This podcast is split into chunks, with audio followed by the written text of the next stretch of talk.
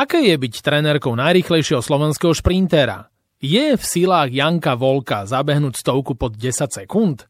Majú deti vôbec záujem o atletiku, respektíve dokážeme ich udržať pri športových aktivitách? Ja sa volám Tomáčo, dnešný podcast vám prináša náš partner Allianz a dnes vítam v olympijskom podcaste trenérku najrychlejšieho Slováka Janka Volka, Náďu Bendovú. Náďa, ahoj.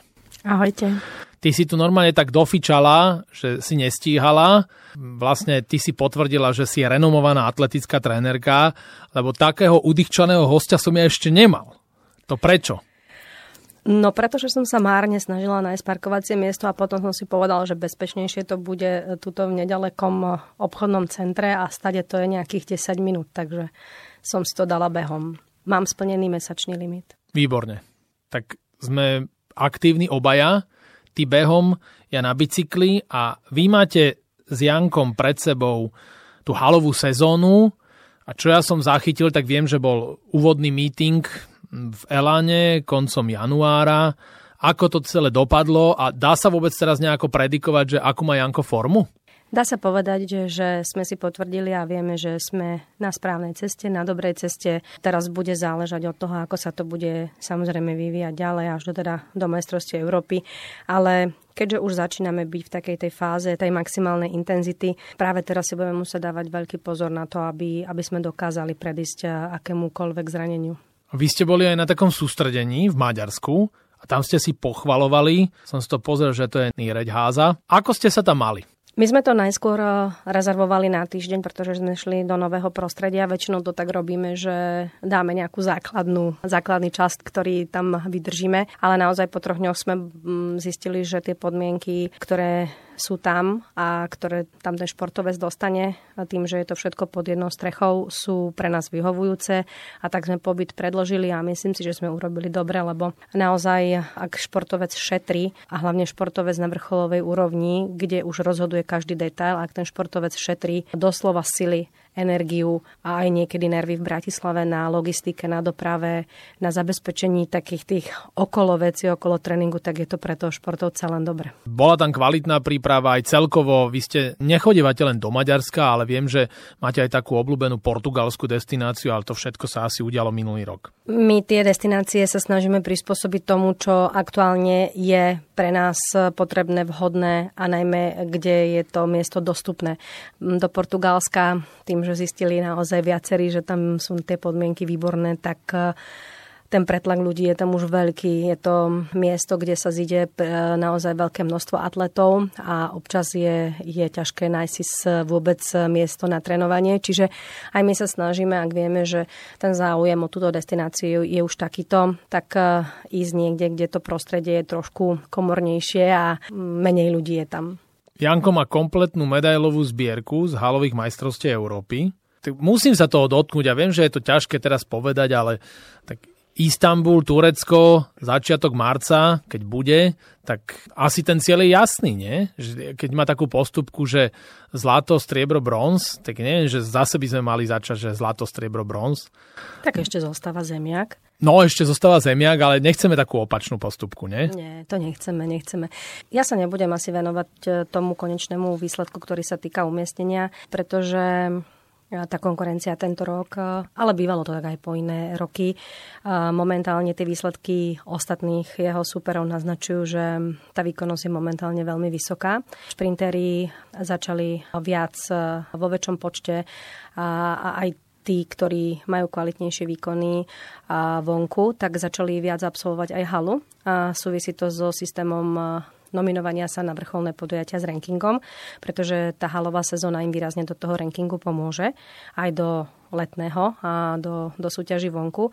Takže aj z tohto pohľadu si myslím, že tá konkurencia bude extrémna, možno ešte vyššia, ako bola po minulé roky. Ale verím tomu, že aj my sa pripravíme tak, aby sme dokázali bojovať e, o to finálové umiestnenie a v tom finále už budú rozhodovať naozaj malinké detaily a ja verím Jankovi, že tak ako dokáže sa skoncentrovať e, na to najdôležitejšie, že to dokáže aj v Istambule a ja mu budem len držať palce.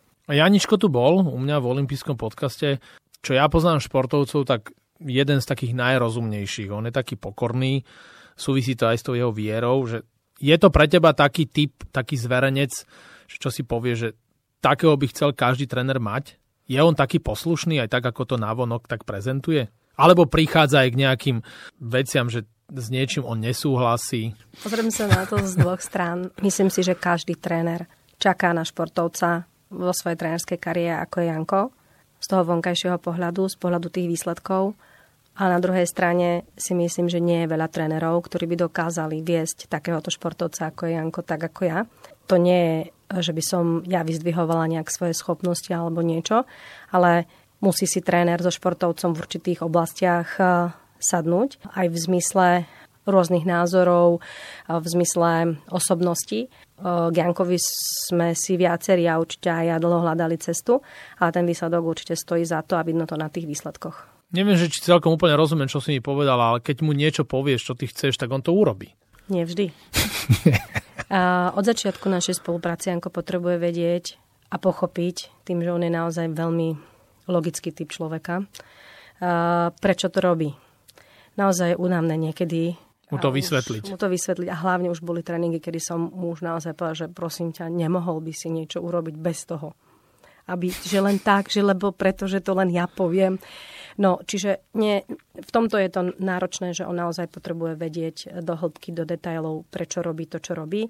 Zvykla som si na to, rozoberáme to, vie to a myslím si, že aj tým ten športovec rastie a v budúcnosti alebo teda dokáže sa následne potom trénovať alebo teda dokáže tú svoju prípravu niekedy viesť aj sám. A potom v tejto fáze, v tej vrcholovej prípravy, v ktorej sme my už teraz, je mojou úlohou a myslím si, že každého trénera len vytvoriť správnu atmosféru, správnu klímu, prostriedky, podmienky na to, aby ten športovec naozaj mal to, čo potrebuje, aby bol mentálne v pohode a potom dokáže odrobiť naozaj o mnoho uh, viac a kvalitnejšie. A to je si myslím teraz tá naša úloha a to najdôležitejšie zabezpečiť mu to zázemie, tie podmienky a to všetko, aby, aby mal on pohodu, pretože tá jeho výkonnosť je už naozaj na, na európskej a svetovej úrovni. Ty na neho nie si sama, máš aj svoj tím, je tam Robo Kresťanko, je tam tvoj muž, Andrej Benda. Ako to máte podelené? Robo má skôr takú silu, čo robíš ty, čo robí povedzme tvoj muž? Ono ten tým sa neustále rozrastá a musím povedať, že sa aj mení. Sú ľudia, ktorí z týmu odídu, sú ľudia, ktorí do, tý, do týmu prídu. A zase to závisí od toho, akým smerom sa tá kariéra a tá športová príprava uberá. Myslím si, že zatiaľ to máme v týme nastavené správne. To znamená, ja napíšem čo, kedy a Janko bude robiť. Keď ja napíšem, že vtedy a vtedy bude, bude silový tréning, tak e, to bude vtedy.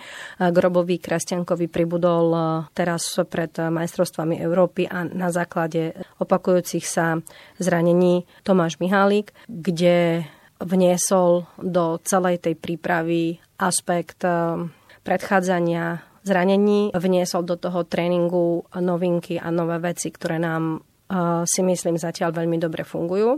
Obaja e, s Robom sme sa veľa naučili a myslím si, že aj nás to posunulo ďalej. Pre nás toto prostredie tých kondičných trénerov bolo také vzdialené a je fajn, že sa dokážeme aj do tohto ako keby včleniť, je, že to pochopiť a, a prijať e, veci, ktoré fungujú v iných športoch to je veľmi dobré, že dokážeme spolu komunikovať a preniesť e, z tej prípravy hokejistu veci, ktoré fungujú do prípravy atleta. A zase naopak v tom si dokážeme pomôcť. No a potom sú v týme ľudia, samozrejme ako Andy, ktorý naozaj sa stará o, o veľmi veľa uh, záležitostí ohľadne logistiky, ohľadne organizácie, financií.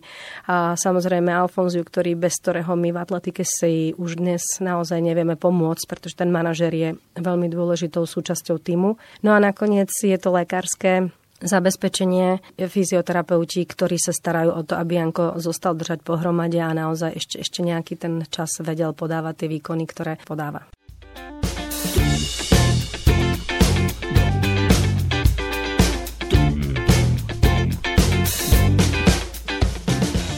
v tom týme sú aj mladí športovci, vy ste proste taký tým, kde sú aj dievčatá, aj chlapci.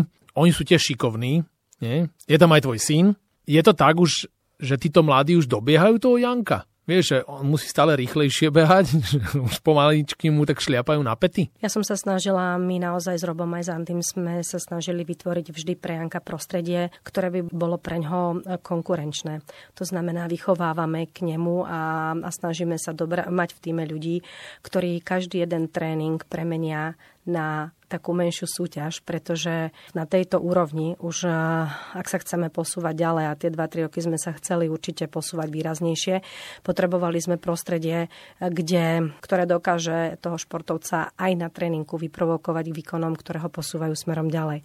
Ak na tom tréningu robíte neustále rovnaké podnety na rovnakej intenzite, len veľmi ťažko sa posuniete vpred. A podarilo sa nám to vytvoriť skvelú partiu mladých ľudí, kde už sú to dneska dospelí ľudia s vlastným názorom, čo sa nám nie vždy páči ako trénerom, ale musíme to rešpektovať. A naozaj popri Jankovi vyrástlo viacero reprezentantov tejto krajiny v jednotlivých vekových kategóriách. Ja som na nich veľmi pyšná a ešte nám stále rastú. A toto prostredie naozaj pomáha Jankovi rásť a, a zlepšovať sa. A napriek tomu, že sme individuálny šport, je veľmi milné a mladí atleti to často hovoria a myslím si, že sa veľmi milia, keď majú individuálnu prípravu. Trénujú sami, nemajú sa kam posunúť tak, ako keby boli v kolektíve, kde každú chvíľu niekto iný potiahne tú partiu, či už e, keď je zlá nálada úsmevom, vtipom, keď je dobrá nálada, zachádza to príliš ďaleko, tak usmernením, pribrzdením. Vždy sa tam nájde taká rovnováha a to je dôležité a na tom tréningu raz jeden, raz druhý chalan dokáže Janka vyprovokovať a potlačiť perfektným výkonom výkonom. Na štartoch jeden, na úsekoch druhý, pri rozcvičke tretí, pri, nudných, pri nudnej DNSK a pri nudných cvičeniach pomalých, ktoré, ktoré s tým súvisia, zase ďalší a tá partia má obrovskú silu. To je podľa mňa dôležité. Ak je atlet sám, len, len veľmi ťažko sa mnohokrát donúti urobiť veci, ktoré urobí, keď tam tá partia je. Mohli sme sa o tom presvedčiť aj v Ostrave na 300 metrovej vzdialenosti, kedy naozaj len veľmi málo chýbalo k tomu, aby teda Roman zdolal Janka, čo teda bol pre mňa uh, úžasný zážitok. Vy máte aj šikovné deti, atletov, a Jakub je to, Ema, tá žiarila na EOFE, čo pár milimetrovej chýbalo k veľkému úspechu. Tak tie deti tak prirodzene s vami vyrastali, že ste narysovali tú atletickú priamku a oni v tom pokračovali? Jakub eh, s úsmevom hovorieva, že veď nemal na výber, hej. Naše deti vyrastali v prostredí rodiny, ktorá je do toho celého zaangažovaná v podstate stále a ja som za to rada, pretože ten šport im dáva hodnoty, ktoré nikde inde nezískajú. A ja som veľmi rada, že ešte je to tento kolektív, ktorý to je, týchto mladých ľudí, pretože sa z nich vytvorila veľmi dobrá partia, ktorá si či už dobrom alebo zlom pomáha. A ja som za to, za to naozaj vďačná, že moje deti sú toho súčasťou, že z Jakuba vyrastol úžasný mladý muž a z Emy rastie sebavedomá krásna dáma. A myslím si, že to je aj vďaka športu a vďaka tej partii a našej atletike. Poďme ešte k tým úspechom Janka Volka ten titul halového majstra Európy z Glasgowa 2019, to sme už spomínali, ale minulý rok majstrovstva Európy a vlastne prvý Slovak v histórii štartoval vo finále stovky, čo sa ešte na stovke a na dvojstovke žiadnemu Slovakovi nepodarilo, tak e, to je veľký úspech. Ako si to ty prežívala? Pre mňa to boli tie najkrajšie, možno myslím si, že jedný z tých najkrajších chvíľ v tom atletickom, v tej mojej kariére. E, nie len preto, že toto je seniorská atletika, toto je naozaj veľká atletika, nie je tá mládežnícká, kde tie úspechy boli, tešili sme sa aj všetky halové medaily, ale toto je niečo, čo si myslím, že mnohí ľudia a nie je to ich vina, ale nedokážu ešte oceniť a doceniť. A myslím si, že my v atletickom prostredí a my ľudia, ktorí sa okolo pohybujeme v atletike, vieme, čo čo toto znamená a ja som za to veľmi, veľmi rada. Pre mňa to bol veľmi špecifický šampionát v atmosfére, kde som zaujala rolu, ktorej som sa vzdala pred asi 4 rokmi, kde som naozaj fungovala nielen v pozícii trenera, ale tentokrát som fungovala najmä v pozícii aj mentálneho kauča a niekoho, kto zaujal miesto Daga, na ktorého vlastne bol Janko naučený roky a s ktorým v podstate riešili prípravu na vrcholné podujatia. To, čo sa udialo, nás postavilo trošku, a najmä mňa, do, do trochu odlišnej postavenia a ja som celý ten šampionát prežila nie ako možno tréner, ale ako niekto, kto úplne zo všetkého najviac podporuje Janka a verí mu vo všetkom, že dosiahne nedosiahnutelné, pretože taký tak je. A ja som sa nejak tak na, na tých pár dní sa snažila mu vytvoriť toto prostredie a musím povedať a odporučiť trénerom, že je to o mnoho lepšie pre telesné aj duševné zdravie trénera, že sa na ten čas toho šampionátu postaví do úlohy naozaj človeka, ktorý verí, podporuje, motivuje a nehľadá chyby, nehľadá, čo by sa dalo zlepšiť, stejne na to už neskoro. A pri takomto športovcov je to asi o mnoho dôležitejšie a niektoré veci sa asi dejú pre niečo a myslím si, že nás to zase o kus ďalej posunulo. No vidíš, takže možno v budúcnosti budeš skôr jeho mentálna kaučka, jeho mentálna trénerka. Ja to nechám na odborníkov a myslím že zostanem v tejto pozícii. Ale ináč ono to je také zvláštne tento úspech. Ja som vtedy v médiách pár mesiacov pred šampionátom európskym v Mníchove e, zachytil aj takú tvoju otázku, že či vôbec má zmysel v tomto pokračovať. Boli zranenia, boli problémy, boli komplikácie. Samozrejme aj ten zverejnec nie je optimálne nastavený tak je to aj taká satisfakcia, také zadozúčinenie toho, že boli problémy, nie? Že to je asi také, že to tak má byť. Určite áno a naozaj máš pravdu. Ja po tých rokoch eh, som si v tom Sampoltni, kde sme naozaj vstúpili do sezóny, Janko bol výborne pripravený najlepšími časmi, ako kedy boli a prišlo zranenie a ja som si povedal, že už to tak nejak prídete niekedy do bodu, kedy si poviete, že ten človek ďalej už nie, že, že nevládze. Nie je to len o, o mojom nastavení, je to aj o podmienkach, ktoré máme a keď naozaj 8 rokov bojujete a bojujete tak ako my, tak aj tá vôľa je v podstate sval a, a unaví sa. A ja som bola unavená z toho všetkého boja, z toho všetkého, čo preto my robíme a z toho všetkého, o čo prosíme a z toho všetkého, kam ako vieme, ako by to malo byť a nie je to. A povedala som si, že dosť. Paradoxne, na druhý deň som odcestovala do Banskej Bystrice na konferenciu, ktorú usporiadal Roman Švantner. Stretla som ľudí, bola som v prostredí, ktoré ma motivovalo. Stretla som sa s, s človekom, s trénerom, ktorý mi tú cestu nejakým spôsobom znovu ukázal mi, že, že to nie je koniec a že to svetelko na konci toho tunela napriek všetkému, čo sa udialo, ešte stále je. A ja som sa ho chytila, lebo zase ja som v tomto naozaj taký malý pitbull. Ja by som sa pristavil pri takom svetelku, to je stovka pod 10 sekúnd. Ten Talian Jacobs vyhral majstrovstvo Európy pod holým nebom v Níchove 9,95, to bol aj vyrovnal rekord ME. A ja sa to aj Janka stále pýtam, že kedy on dá pod 10 a či to je vôbec v sílách slovenského šprintera? Je to meta. Je to cieľ, je to sen, môžeme to nazvať akokoľvek, ale naozaj tá magická hranica 10 alebo 20 sekúnd je pre šprintera taká lákavá. A určite e, každý e, šprinter, ktorý sa už pohybuje na úrovni 10-10, 10-13 ako Janka potom túži. Mali by sme sa zamyslieť nad tým, čo k tomu treba. Ja si myslím, že my sme už e, niekoľko rokov na konštrukčných možnostiach Jankovho tela. To znamená, my sa pohybujeme na veľmi tenkej hrane, kde je to milimetrík neúspech, milimetrik úspech. Nájsť ten balans alebo ostať na tej hrane je veľmi náročné a tu musíme spomenúť opäť podmienky, ktoré máme, ale na to sa netreba vyhovárať, pretože šprinterov, ako je Janko, je aj v Holandsku, aj v Nemecku dosť a rovnako sú na tejto hrane a rovnako im chýba pár stotiniek pod tú 10-sekundovú hranicu. A majú lepšie podmienky. Možno. Každý máme to svoje, čiže ja by som to povedala tak, že Janko má uh, s podporou, s výraznejšou podporou vetra zabehnutý čas, ktorý by ho už oprávňoval pomýšľať na tú metu a pokorenie tej mety tých 10 sekúnd. A koľko to bolo? Janko bežal vtedy s vetrom 10.07, čo už je naozaj čas, ktorý by ho mal k tomu oprávňovať, aby na to mohol pomýšľať. Napríklad aj čas, ten jeho osobný rekord 10.13, keď ho bežal prvýkrát, tak ho bežal s výraznou podporou vetra, kdežto v Mníchove bol vietor sa pohyboval na nule. Tak si teraz môžeme dať takú rečnickú otázku, čo by bolo, keby ten vietor bol 1,8 do chrbta, že kam by sa tí šprintéri priamo v tom finále alebo v tom semifinále, ktorý Janko bežal, dostali alebo a aký by bol jeho čas. A potom vieme reálne o tom rozmýšľať, že v jeho silách to pravdepodobne je, ale veľmi záleží aj vonku od tých podmienok, ktoré ten atlet má. Nikto nevie, raz sa tie podmienky zídu a budú dokonalé a potom to vyjde.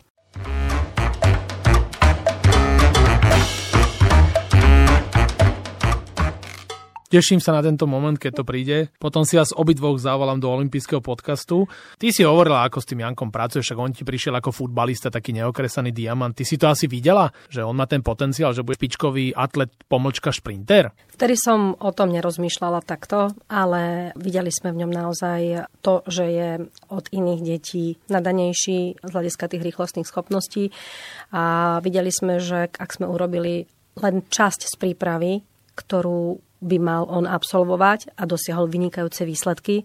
A vtedy sme si povedali, že naozaj skúsme to, urobme to, že dajme mu tie podmienky, dajme mu to, čo potrebuje ten atlet v tom veku tých 17 rokov. Dali sme a, a myslím si, že to bola veľmi dobrá investícia. A povedz, čo sa ten Janko za tie roky, čo s ním robíte, najviac zlepšil? Ja som sa toto ináč pýtal, on mi povedal, že štarty má lepšie. Určite. Um, ja si myslím, pre mňa je obrovsky viditeľný um, dospel, stal sa z dieťaťa, sa stal dospelý chlap a keď vám to tak pred očami tých 8 rokov prejde, keď si spomeniem na Janka spred 8 rokov, tak vždy sa, mi, vždy sa musím usmiať keď porovnám to dieťa a teraz toho dospelého chlapa, ktorý, eh, ktorý eh, z neho vyrástol, tak pre mňa je toto taký najväčší, taká najväčšia zmena, lebo však sa ma dennodenne dotýka aj v tej komunikácii vo všetkom. Z hľadiska tých pohybových schopností alebo teda toho, čo predvádza, tak samozrejme, že asi by som nerobila asi dobre svoju prácu, keby ostal na úrovni, v ktorej bol len pred rokom. Takže ja sa neustále snažím, aby sme sa posúvali niekam inám. Tie podnety, ktoré vymýšľam a z ktorých ktorých on už niekedy naozaj je nesvoja. A stále sa ťa pýta, že prečo má toto robiť? Aj to, ale hnevá ho, naozaj hnevá, ak niečo neurobí. A jeho otázka, musíš stále vymyslieť niečo nové, keď sa naučím to predtým. Takže je tam a to je dobre. Pokiaľ tam toto bude, tak aj on sa bude zlepšovať a tréneri si myslím, že je dôležité si v tej trénerskej práci uvedomiť, že dlhšie ako určitú potrebnú dobu ostať na jednom mieste pri, pri určitých podnetoch nevedie k zlepšeniu. Takže treba sa neustále posúvať a, a zlepšovať a vymýšľať a, a nadstavbu. A keď sa ten športovec niečo naučí, zmeniť to, dať nový podnet a vtedy, vtedy bude ten športovec rásť. Tak Janko nám vyrastol a spolu s ním rastú aj tí mladí, aj tie deti, čo nám chodia na tie športové eventy a on je taký magnet pre tie deti. Ty si myslíš, že táto naša mladá generácia, keby sme brali, že deti zo základnej školy, oni uznávajú našich atlétov, šprintérov, že sú to pre nich dostatočné vzory? Verím tomu, že áno. A musím povedať, že osobnosť Janka nám priniesla do atletiky asi myslím mnohé deti. Do klubu takisto, ale čo je ešte dôležitejšie, a myslím si, že toto, my z tohto pohľadu by sme sa my dospeli na to mali pozerať, že osobnosť Janka Volka priniesla financie do športu, do klubu a vďaka tomuto sa my vieme venovať ďaleko väčšiemu počtu detí a ďaleko kvalitnejšie. A ak si uvedomíme, že budeme mať pre tieto deti športové vzory a dokážeme im tie podmienky zabezpečiť, tak je tam o mnoho vyššia pravdepodobnosť, že ďalší Janko z nich vyrastie. My sme sa veľakrát rozprávali o týchto budúcich atlétoch, o tejto mládeži. Vy robíte detskú atletiku, sa to volá projekt Naša atletika, Naša športová akadémia a tam tie deti sú. Oni chodia k vám s radosťou, aspoň tí, čo to robia. A ty si mi hovorila o tých náboroch, že proste príde, príde určitý počet detí a, a ty vidíš, že, že to len úplne mizivé percento z nich niečo vôbec môže dosiahnuť. Aké sú podľa teba také tie najzákladnejšie a také tie najvšeobecnejšie pohybové nedostatky týchto detí, že ako je to možné, že oni prídu, chcú začať s atletikou a pomaly nevedia ani normálne chodiť. Že prečo je to tak? Neznie to dobre. Ale ja si myslím, že deti sú rovnako šikovné, múdre a, a športu chtivé, ako sme boli my kedysi. Ale rozdiel je ten, že my, tréneri, a myslím si, že do veľkej miery aj zväz suplujeme úlohu štátu, čo sa týka zdravia našich detí a mládeže, kde v minulosti ten systém sa staral o takéto všeobecné prosperovanie a zdravie nielen národa, ale aj detí. A teraz túto úlohu preberajú tréneri preberá zväz jednotlivých športov a k nám sa dostávajú deti, ktoré už by mali mať určité základy telesnej a pohybovej kultúry zo školy, nemajú. Celé to sa posúva do roviny, že sme o, o ten stupienok zaostávame.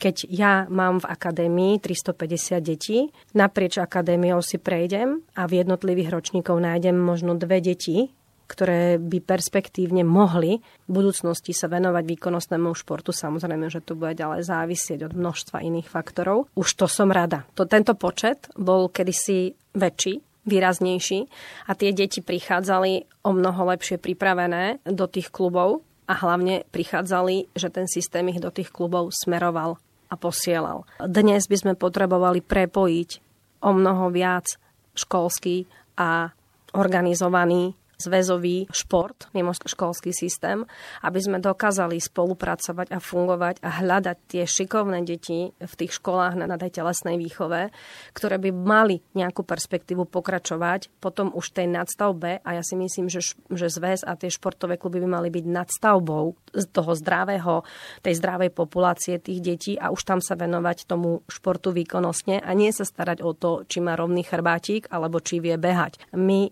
trošku sme zaostali. Momentálne to vnímam ako najväčší problém v tom, nie, nie v množstve detí, ale v tej kvalite, v tom, ako sú tie deti pripravené, keď prídu do klubu. A potom klub supluje podstate telesnú výchovu alebo takú tú všeobecnú pohybovú prípravu a deti sa dostávajú jednak e, neskôr do toho výkonnostného športu, ale mnohokrát sa tam ani nedostanú. Takže pre mňa by som chcela, aby naši tréneri boli tréneri, nie animátori a vyplňači voľného času tých detí a hlavne ich učiť základné pohybové schopnosti, základnú lokomóciu, základné hádzanie, základné proste e, veci, ktoré by malo to dieťa ovládať. Že to je jedna vec, že ten štát a to školstvo už tak nefunguje, nepripraví vám trénerom tie deti, aké vy potrebujete. A zase druhá vec je aj, že tá doba sa veľmi zmenila. Možno nás, konkrétne nás dvoch, ten systém ani tak nepripravil, ale keďže som doma nemal tie aparáty, čo sú veľmi zaujímavé a v telke boli 4 kanály, a to my ešte Bratislavčania sme boli frajeri, že sme mali ešte aj Rakúšanov, čiže sme mali 6, tak my sme nemali čo robiť doma. Tak stále si museli jedine športovať a okrem toho všetci ti vtlkali do hlav aj učiteľe, aj rodičia, že buď šport alebo škola že to je jediná cesta, ako môžeš úspieť v tejto spoločnosti. Čiže to je tiež, že aj tá osobná taká motivácia, vidím, tie deti sú v takom komforte, úžasnom pohodlí. Ale my paradoxne robíme ešte jednu vec. Tie deti momentálne vychovávame tak, že len málo kedy sa dostanú z tej komfortnej zóny. My síce vieme, že by sme to mali robiť trochu inak, ale my ich nechávame v tej komfortnej zóne čo najdlhšie.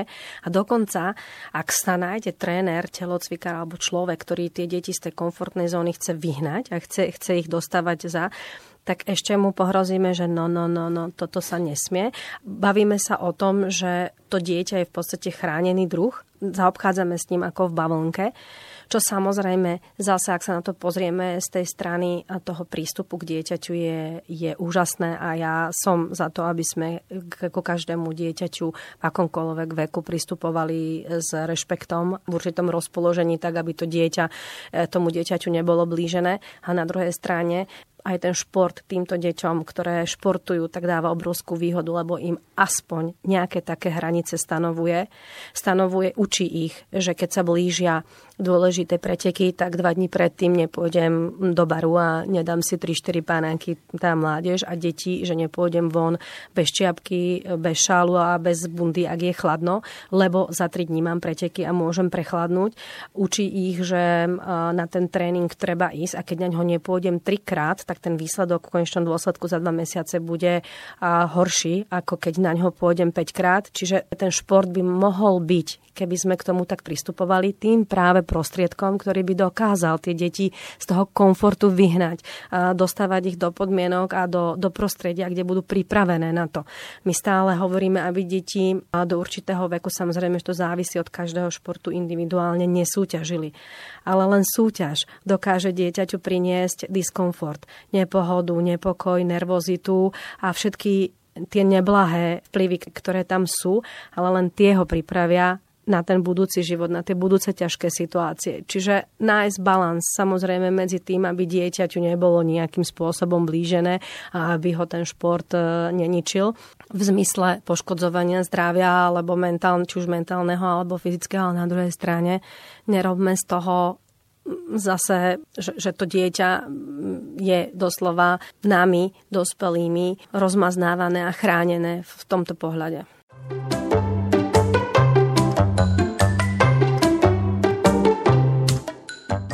Čo ty navrhuješ, že ako by sme mali v súčasnosti motivovať deti k športu a k pohybovej aktivite? Tak, aby to robili s radosťou, aby chodili radi na ten tréning. Lebo ja sledujem deti všeobecne. Ja vidím plavcov, vidím futbalistov, basketbalistov, aj atletov.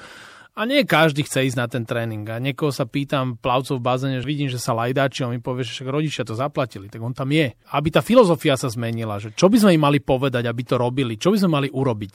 Ja myslím, že najlepšie je ísť im príkladom byť im vzorom v tej pohybovej aktivite od malička. Dôležité je, dnešné deti to majú o mnoho ťažšie, ako sme to mali my. Určite tá doba, ktorej žijú, s tým súvisí. Mať vnútornú motiváciu pre dnešné dieťa je o mnoho ťažšie. Za prvé, máme o mnoho väčšiu a širšiu bavlnku a veľa vecí dostupných. Dnes, keď si dieťa zmysne alebo mladý človek, že o polnoci chce pizzu, tak tú pizzu má a nemá s tým žiaden problém. Nepotrebuje počkať do rána alebo do ďalšieho dňa alebo do ďalšieho týždňa, kedy si ju bude môcť kúpiť a tak je to s mnohými vecami. A druhá forma je, že to dieťa, aj my sme chceli sa prezentovať. Ty si sa chcel prezentovať, lebo si chcel eh, bežať čo najrýchlejšie, aby sa, ja neviem, treba zbaviť pozerali, ale dnešné dieťa na formu prezentácie jemu stačí mobilný telefón. Natočí sa pri umývaní zubov, rozbalovaní nákupu alebo neviem čoho všetkého a ostatní na to pozerajú a keď má 15 lajkov, tak už má pocit sa dozučnenia, už má pocit toho, že fajn, ja som sa prezentoval, jemu to stačí. Tá jeho vnútorná motivácia. A ako ty mu povie, že OK, tak keď chceš byť dobrý a chceš, aby ťa ostatní obdivovali, tak poď a dri na to 3-4 mesiace. No trošku nepomer. Čiže je veľmi ťažké v dieťati vzbudiť vnútornú motiváciu, tak, aby ono to chcelo. A ja si myslím, že ten kľúč je do tých, e, aspoň u nás v atletika, Ťažšie je to v športoch, ktoré, sú, e, ktoré potrebujú tú, e, tú špecializáciu trochu skôr, ale ak dieťaťu, ja neviem, do 8-10 rokov ukážeme príjemné prostredie, vľudného trénera, zaujímavé prostredie, preteky, súťaže, kde každé dieťa dostane odmenu, tak aby začalo mať rado šport, aby malo rado tú činnosť toho trénera, ten klub, cítilo, že mu tam niekto fandí, namotáme ho, naučíme ho mať rád kolektív, trénera, šport, lebo tá jeho snaha bude odmenená, tak keď prejde do veku 10-12 rokov a začneme mu dávať podmienky, v ktoré budú pre ňo atraktívne a znova mu dáme kolektív, v ktorom sa on dokáže presadiť, pretože teraz už potom túži, tak aj keď prídu prvé, prvý diskomfort, prvé nezhody, tak viacere z nich to, to zvládnu, pretože tú činnosť majú radi. Naučili sme ich mať rád ten kolektív, tú činnosť toho trénera a ľahšie sa mu tie také tie prvé nezhody, prvý neúspech prekoná, keď niečo má rád, keď je do toho citovo zaangažovaný. Keď je mu to jedno, len veľmi ťažko ho pri tom udržíme. A to ešte máme obrovský odpad aj za týchto podmienok, pretože je tam e, škola, zdravotné dôvody, ktoré dneska sú už o mnoho vážnejšie, opäť a zas, ale mnohokrát si myslím len preto, že máme takú dobrú diagnostiku. a plus samozrejme tá konkurencia, ktorá tu je. To znamená, ak dieťa má na výber z 30 rôznych vecí, tak si vyberie to, kde je tá cesta asi najľahšia k tomu, k tej sebarealizácii a k tomu, k tej pochvale, k odmene a k tým vonkajším motivačným faktorom. Takže za mňa skvelý kolektív, rozumní a vzdelaní tréneri, zároveň ktorých dokážu tie decka motivovať a verím tomu, že toto je cesta, kde keď bude 20 detí v kolektíve, tak ten jeden, dvaja budú mať tie vrcholové výkony.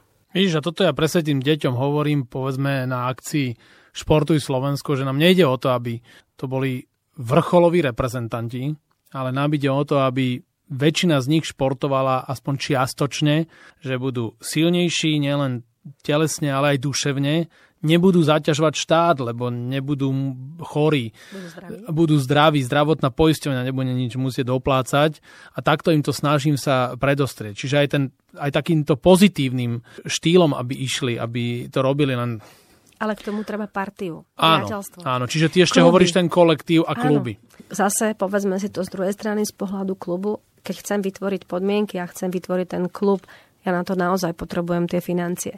A zase sme v nejakom začarovanom kruhu a zase sme v niečom, čo možno mne sa podarí, vďaka Jankovi, sme tam, kde sme začali. Ja dokážem doniesť do toho klubu tie financie, ktoré ten klub potrebuje na to, aby to dieťa, ak máme dvoch, troch, ktorí vynikajú a sú treba v reprezentácii a sú podporovaní zo zväzu, tomu zvyšku na to sústredenie tie peniaze dávajú rodičia. A ak ja chcem, ale ja potrebujem, aby na to sústredenie išli ľudia bez rozdielu. U nás nechodia na sústredenia reprezentanti, alebo tí, čo majú len výkony, ale aj všetci ostatní. A ak chcem ja, aby som udržala túto, tento kolektív a aby to takto držalo pohromade, ja na to na tie financie potrebujem a na to viem použiť financie, ktoré sa do toho klubu dostanú, najmä vďaka Jankovi. Vidíme zase, že sme sa vrátili v podstate tam, kde sme boli na začiatku a ten prínos toho Janka aj v tomto je obrovský, aspoň pre nás, pre našu atletiku. Lenže takéto šťastie máme my, doslova povedané, ale čo tie druhé kluby, hej, tak a tam by sme sa mali nejak zamýšľať nad tým, prečo do toho športu ide a kam idú tie peniaze a či končia v kluboch a či končia u ľudí, ktorí dokážu vytvoriť tieto podmienky. Čiže ďakujeme vlastne Jankovi Volkovi a keď to ty tak vidíš, že hovoríš o tom dobrom kolektíve a ty tiež e, pracuješ s deťmi a s mladými, tak tá prognoza je taká, že môžu na Slovensku výraz takí budúci šprintery, šprinterky ako je Janko Volko? My sa o to snažíme už dnes, a ak, ak sa pozrieme na výkony našich atletov a atletiek na Slovensku, tak sa to zjavne dá a ja verím tomu, že, že sa poučíme z toho, ako sme to dosiahli s Jankom, rozprávajme sa o tom, ako sme to dali, nájdime to, prečo sa to stalo, aj prečo sa niektoré veci udeli tak, ako sa nemali, tým sa vyhnime a potom je to možné. Všetko je možné. Ani my sme nikdy nesnívali o štvrtom mieste na majstrovstvách Európy, keď sme začínali a stalo sa. Čiže dať sa to dá, kde je vôľa, tam je cesta. Je to len o tom, dať do toho vždy o malilinko viac, ako je nutné. Bez toho to nejde. Trošku menej myslieť na ten výsledok, na ten prospech, na tie peniaze alebo na ten, na, na ten vonkajší faktor a trošku viacej mať rád celú tú cestu, ten každodenný život, každý deň prísť na tréning s radosťou, lebo tam stretnem najlepších ľudí na svete, akých doteraz poznám. To si veľmi pekne povedala. Keby sme išli po tej ceste, tak a išli by sme to metodou krátkodobých cieľov. Takže vy máte teraz Istanbul, majstrovstva Európy v Hale, Budapešť bude, majstrovstva sveta, ale už veľké, pod holým nebom. A potom je na ďalší rok Olympiáda Paríž. Čiže toto budú také vaše tri méty a všade by ste chceli urobiť dobré výsledky? Určite áno. Zase preto spravíme maximum a asi v tomto máme obrovské šťastie, že my síce smerujeme k jednému cieľu, ale tá cesta a ten každodenný život, ktorý tu je, tak nás e, opäť a zás neskutočne baví tá motivácia a tá, tá sila, ktorú nám vlial ten mníchov. A myslím si, že celému týmu a nám obom obzvlášť do tých žil je, je obrovská a opäť urobíme zase všetko preto, aby ten výsledok bol čo najlepší. Lebo v Paríži v roku 2024 bude mať Janko 27 rokov a to je vlastne taký ideálny vek, že už je aj zrelý a ešte stále má dosť síl, čiže pripúšťa, že toto môže byť takým vrcholom jeho kariéry šprinterskej. Aj keď je to ťažké predikovať a odhadovať, lebo ešte ďaleko. Ja by som bola za to rada a bola by som za to vďačná. Jediným faktorom, ktorý ja dnes vidím možno ako prekažku je ten zdravotný stav a možno to ako tá zdravotná starostlivosť, ale naozaj my už sme prekonali všetky bariéry systému, štátu, hranice a dosiahli sme takú úroveň, že verím tomu, že dokážeme sa o neho postarať po tejto stránke tak, aby sme sa k tomuto cieľu a k tomuto všetkému dostali, aby sme udržali vlastne to jeho zdravie na takej úrovni, aby to dokázal dovtedy a za prvé vydržať, ale nielen vydržať, ale aj podať maximálny výkon.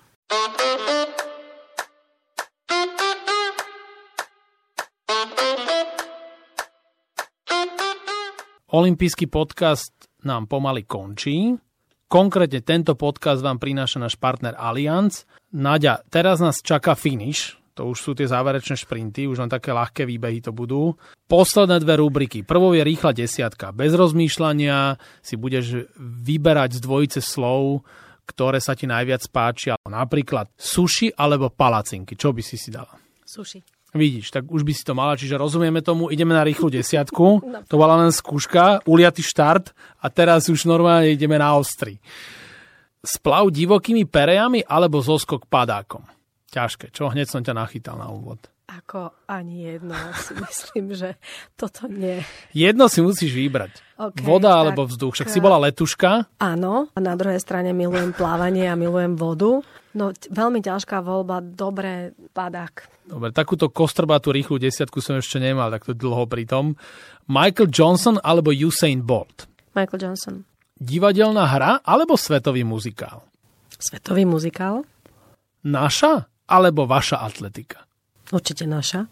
Fešný stevard alebo sympatický atlet?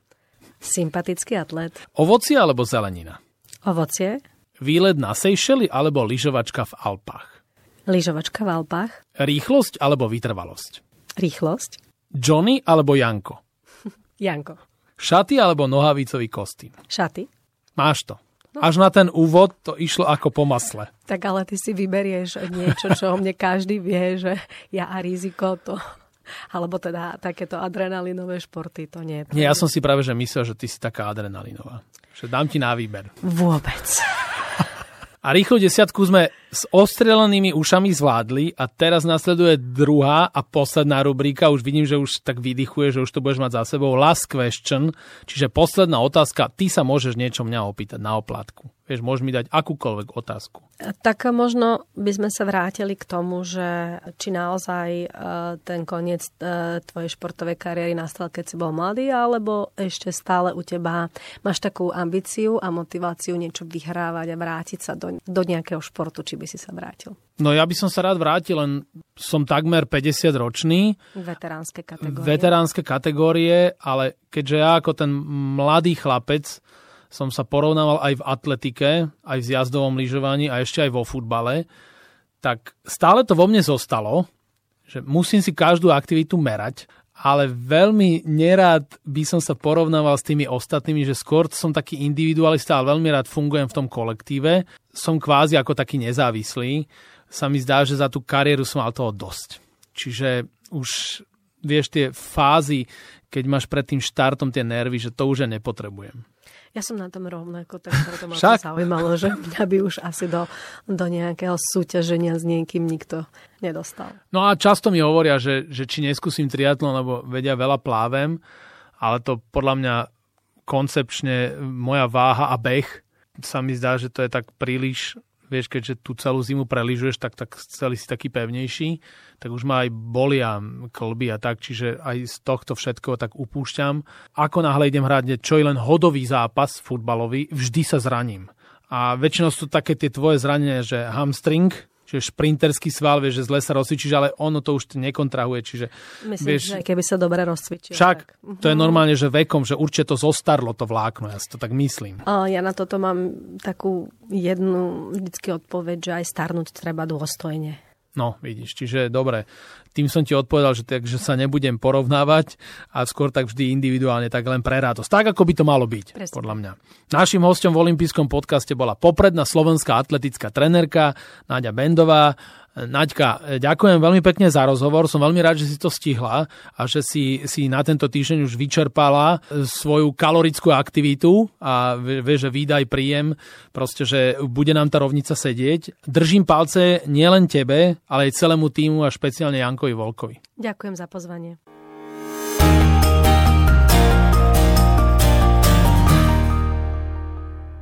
Tak dúfam, že sa vám tento olimpijský podcast páčil. Prihláste sa na jeho odoberanie vo svojej mobilnej podcastovej aplikácii na platformách Google Podcasty, Apple Podcasty a Spotify. Všetky olympijské podcasty nájdete aj na www.olympic.sk lomka podcasty. Teším sa na vás v ďalšom podcaste. Pozdravuje Tomáčo, prajem všetko dobré, športu zdar, počúvajte nás aj naďalej. Olympijský podcast vám prináša exkluzívny partner Slovenského olympijského a športového výboru, spoločnosť Typos. Generálni partneri Toyota a 4F. Hlavní partneri Bila, SPP, CZ Slovakia, Allianz a partneri Matador a Štrabak.